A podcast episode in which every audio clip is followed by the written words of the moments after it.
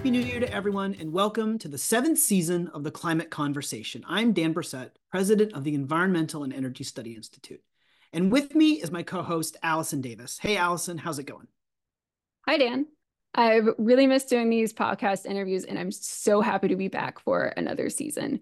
We have some fantastic episodes lined up for our listeners starting today. And we're going to look at how clean transportation is becoming more accessible, specifically in California. That's right. And uh, mobility and transportation are big topics at EESI. We cover them in our policy education work, we cover them in our technical assistance work, helping rural utilities make electric vehicle charging infrastructure available to their customers. And if you're a subscriber to our biweekly newsletter, Climate Change Solutions, and really everyone should be a subscriber to our biweekly newsletter, Climate Change Solutions, there's not really an acceptable excuse not to be. But for subscribers, uh, you might remember our article from November about the Communities in Charge project run by the California Energy Commission's Clean Transportation Program. And that program is supported in partnership by Grid Alternatives. Communities in Charge is a light duty electric vehicle, or EV as we'll call them, charging incentive project focused on the deployment of level two charging stations. Charging stations are ideally placed in areas where cars will be parked for longer periods of time, like at home, for example. And in California, chargers in residential settings can even provide consumers with additional income through the low carbon fuel standard. Grid Alternatives is a nonprofit advancing access to renewable energy sources. And they were brought on to communities in charge to ensure equitable implementation. Charging a car with electricity is much cheaper than filling it with gasoline. The Department of Energy estimates that EV owners can save up to $14,500 on fuel costs over a 15 year period. The lower cost of ownership should make EVs more accessible, but higher upfront costs and gaps in charging infrastructure remain significant obstacles for many consumers. As of July 2023, the average cost of a new EV was about $53,000 compared to about $48,000 for a gas powered vehicle.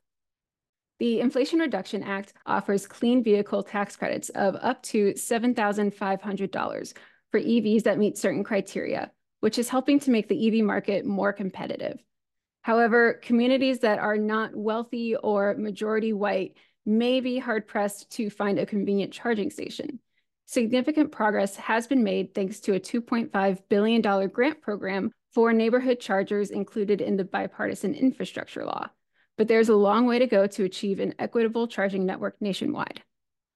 Our guest today is Norah Kyassa, an outreach coordinator with Grid Alternatives Clean Mobility Program. Her primary focus is raising community awareness and driving engagement with California's Community in Charge Block Grant Incentive Program. Last year, Norah was kind enough to contribute to EESI's article on the Communities in Charge program, and we're thrilled to have her back today. Norah, welcome to the podcast. Thank you so much. I'm so happy to be here. Well, it's really great. And like I said, thanks again for helping us with that article. And we will be sure to link to it in the show notes. I encourage everyone to check it out. But for today's conversation, I'd like to ask you a couple questions. But before we get into sort of the specific work that you've done with charging stations, I'd like to ask you about why Grid Alternatives focuses on reducing emissions in the transportation sector and what needs to happen to accelerate widespread EV adoption.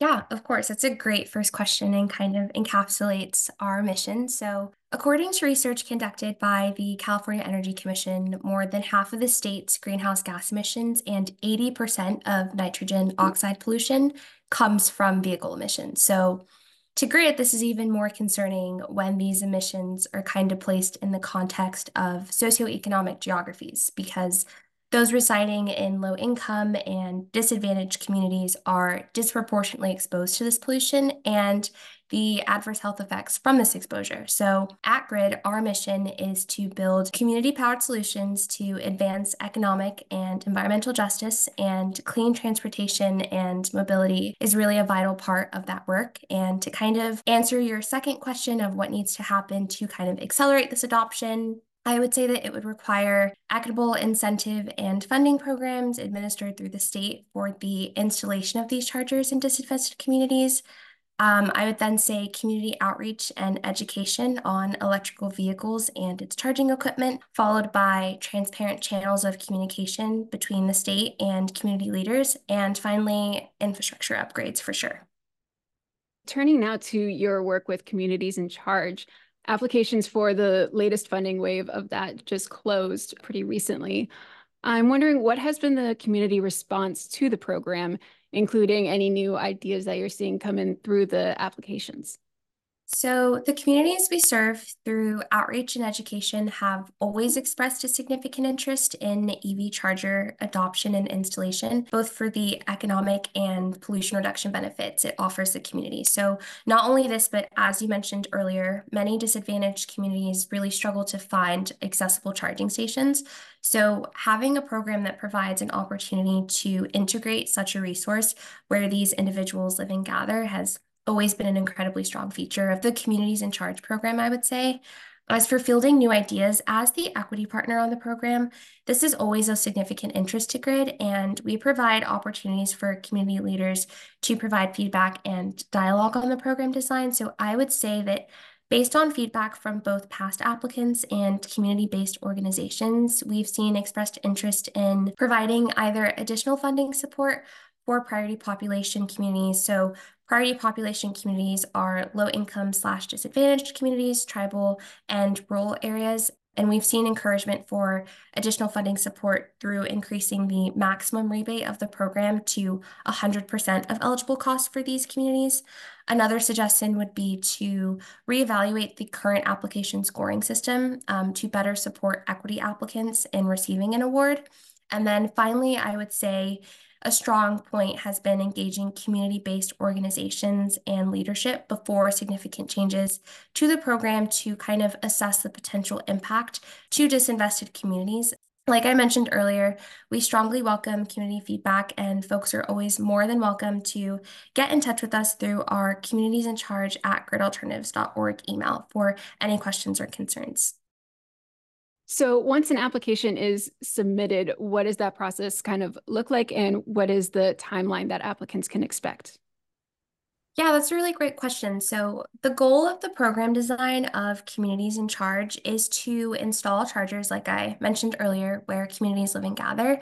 Um, and this is really because level two chargers are chargers that are most suitable for destination charging. So, as this is an equity focused program, project location you know, was a significant metric during the program design process. So from this, Communities in Charge has designated eight different commercial site types called community connections that would best suit this charger installation. So those include nonprofits, multifamily housing, congregations, tribes, local governments, schools, and workplaces.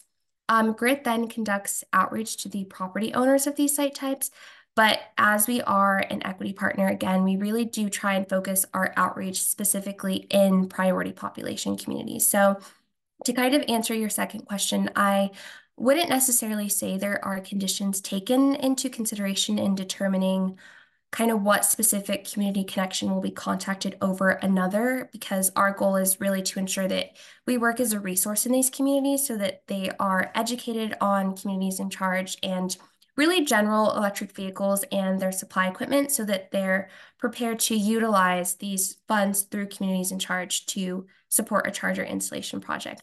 I would say though that certain challenges unique to an area may impact an interested applicant's installation process. And so from this, we determine how GRID can best support that specific applicant. So for example, we've seen communities that may have a lack of contractor availability to install the chargers. Um, this is especially something we've seen be a barrier in rural areas, or you know, a lot of property sites may require significant electrical infrastructure upgrades. So to address these barriers, we utilize community-based partnerships, uh, direct education and marketing, outreach, and technical assistance. That sounds great because I have yet to live in an apartment building that has charging right. stations, starting to see them more, but not in my neck of the woods quite yet. When it comes to electrification upgrades, uh, whether we're talking about for your car or maybe for your home appliances, the electricity is only as clean as what's powering the grid. So can you tell us a little bit about how the Clean Mobility Program incorporates solar power into its EV projects? We have our foundation in the solar industry. We've been providing no cost solar installation to eligible customers since 2001. So it's in the name. We're always looking for alternatives to the grid. So for communities in charge, EV projects in particular, CalSTART, which is the administrator of the program, has an eligible technology page on the Communities in Charge website. And interested applicants can search through the list for technology powered specifically by clean energy. Um, if an applicant has questions pertaining to solar powered electric vehicle supply equipment, we are more than happy at GRID to answer their questions con and concerns. Um, we also conduct research on electric service vehicle providers powered through clean energy, and we encourage them, if they haven't already done so, to apply to have their technology on the eligibility list as well. California has garnered national attention with its Advanced Clean Cars 2 regulations, and those regulations require that all new car sales uh, as of 2035 must be zero emission vehicles. What impact has that had on grid alternatives and the clean mobility program? Right, that's a really great question. So I would say that the regulations allow for the team to analyze the ways in which our outreach and education can and should be most impactful and effective so that by the time these regulations are put into place, the chargers installed will have met the demand of electric vehicle supply equipment needed in 2035. And most importantly, that disinvested communities aren't quote unquote left behind through this full transition to electrification. So we want individuals in the communities we serve to feel both empowered and prepared in their electrification choices, especially because, you know, the landscape of electrification continues to really rapidly evolve both statewide and nationally.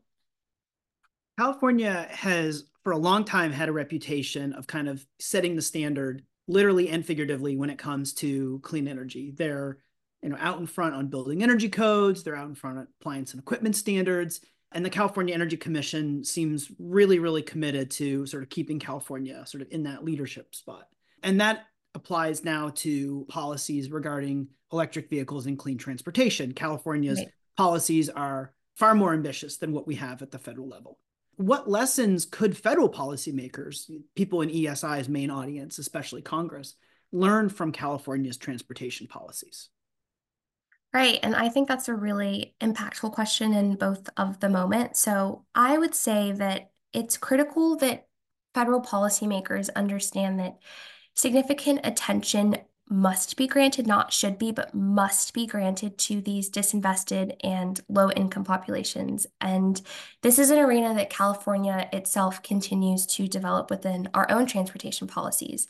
I think individuals are excited and willing to transition to electrification, but if climate mitigation strategies and education continue to be implemented and lauded as a luxury accessible to only those wealthy enough to afford these resources, then really a high portion of the nation's population will continue to feel both disconnected and distrustful of climate change and these policies that are necessary to combat it.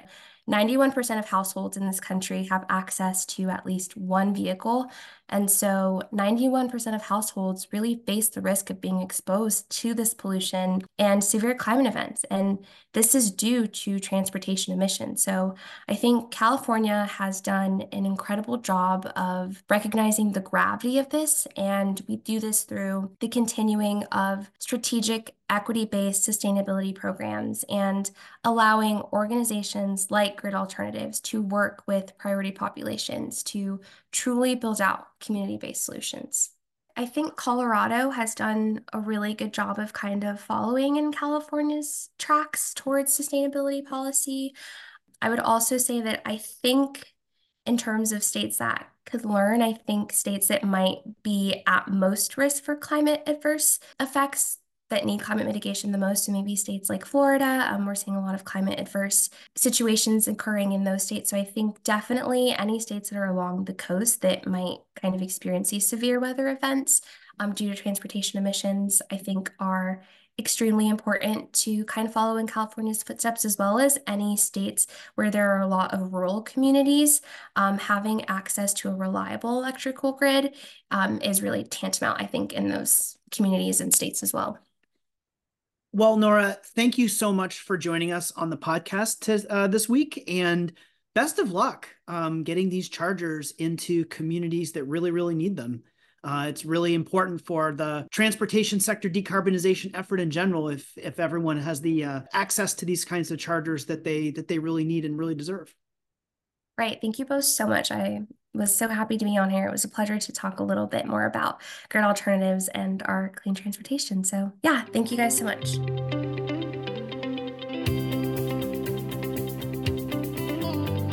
Alison, uh, it was really, really fun to talk with Norah about her work with the Communities in Charge program.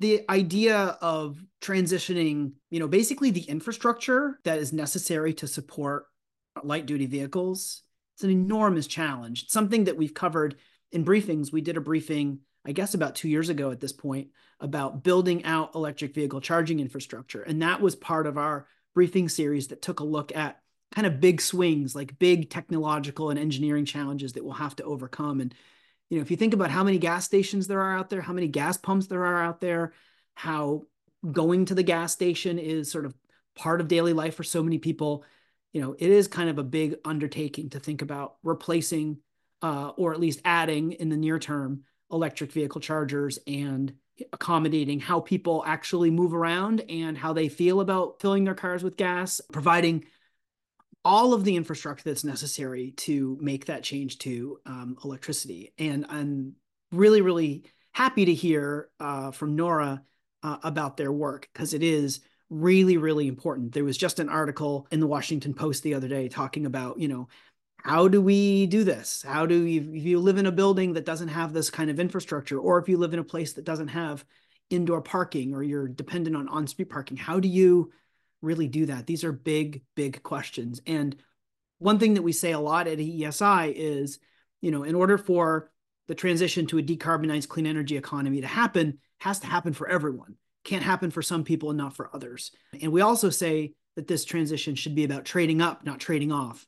And so, how do we ensure that people who who need this kind of infrastructure uh, to go to work, uh, to move around, all of that that goes along with you know being able to fuel our vehicles it's really really important that these opportunities are available to everyone not just in communities um, that are first movers or that have extra resources or extra capacity to um, to get these chargers in, uh, installed. So kudos to norah and everyone at grid alternatives for all of this really really great work.